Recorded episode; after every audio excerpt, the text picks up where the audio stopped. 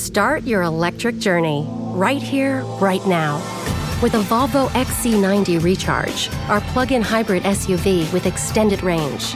For more everyday electric journeys on a single charge, with a hybrid option for longer adventures.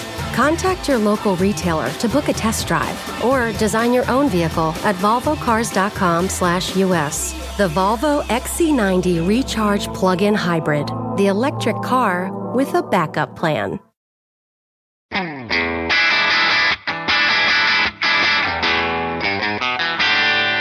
Hey, math fans, Jason Marshall, Math Dude here with your weekly dose of quick and dirty tips to make math easier.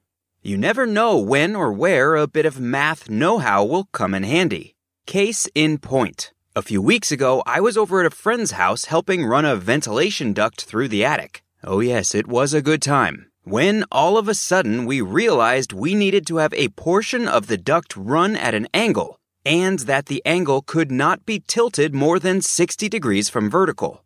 The problem was neither my friend or I had a tailor made 60 degree angle measuring device in our metaphorical tool belts. Sure, we probably could have somehow used a tiny protractor, which we also didn't have, to create some sort of angle measuring tool large enough to work with our several feet of duct.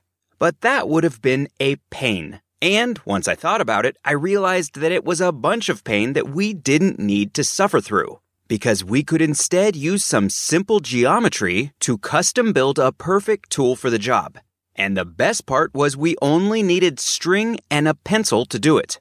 What did we do? And how can you use the same technique we came up with to draw not only a 60 degree angle, but a 30 degree angle too? Stay tuned because those are exactly the questions we'll be answering today.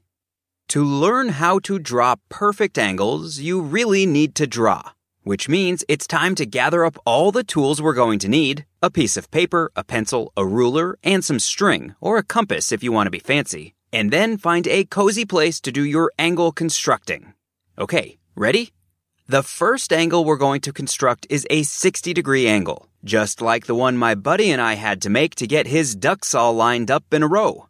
Huh, did you get that? Ducks all lined up in a row? I know, it's too funny. Anyway, the first step is to draw a straight line, a line that we'll eventually be measuring our angle from. You'll probably want to use a ruler to do this in order to keep things nice and tidy.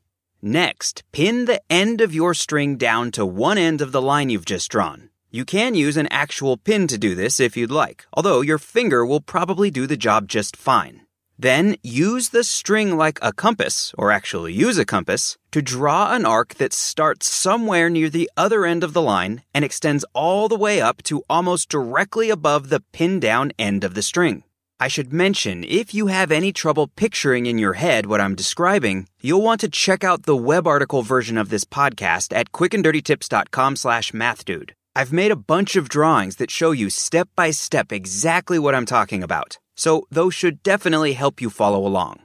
After you've got your first arc drawn, it's time to move the end of the string you've had pinned down over to the point where the arc intersects the line. With the end of the string now pinned down to this new point, draw another arc which starts from where your string was previously pinned to and sweeps up and over to intersect the first arc.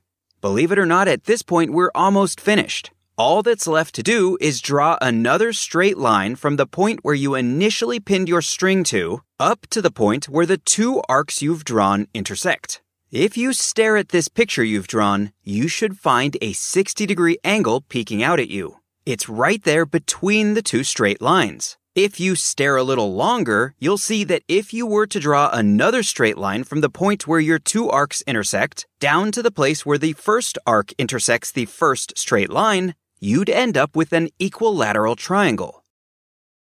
Start your electric journey right here, right now. With a Volvo XC90 Recharge, our plug in hybrid SUV with extended range. For more everyday electric journeys on a single charge, with a hybrid option for longer adventures.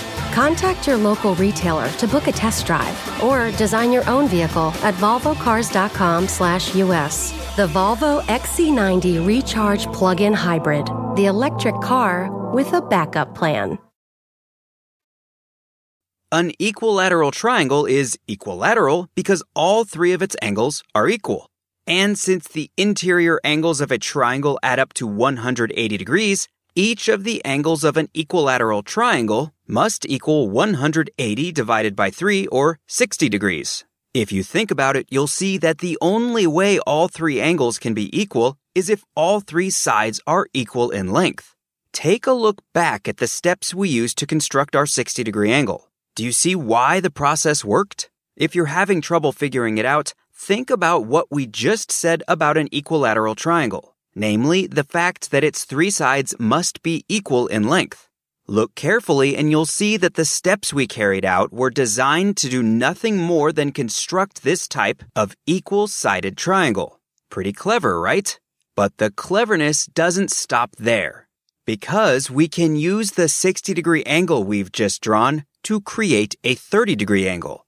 Given that 30 is half of 60, it's probably not a big surprise that we're going to create our 30 degree angle by cutting our 60 degree angle in half. As such, we need to start by drawing a 60 degree angle as we just learned to do. Once you have your 60 degree angle, hold one end of your string at the point where the first arc intersects the first straight line, and draw a new arc that extends between the straight lines and passes up near the upper line.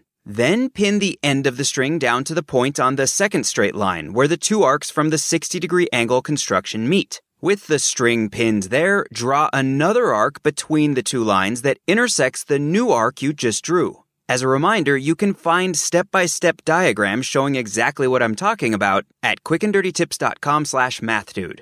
Now that you have these two new arcs drawn, if you draw a line from the vertex of your angle to the point where these two arcs cross, you'll have divided your angle in half which means the angle formed either above or below this central line is a 30 degree angle.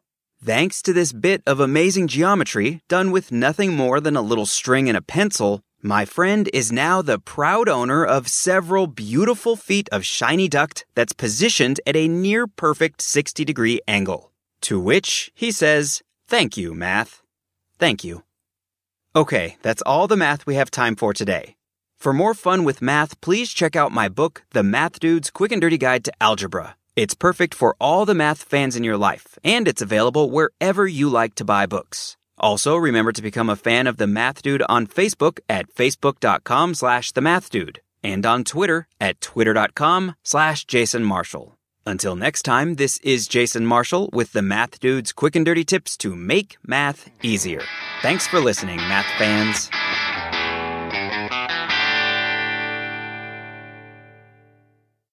Start your electric journey right here, right now. With a Volvo XC90 Recharge, our plug in hybrid SUV with extended range.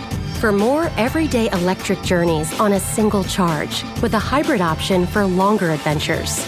Contact your local retailer to book a test drive or design your own vehicle at volvocars.com/us. The Volvo XC90 Recharge plug-in hybrid, the electric car with a backup plan.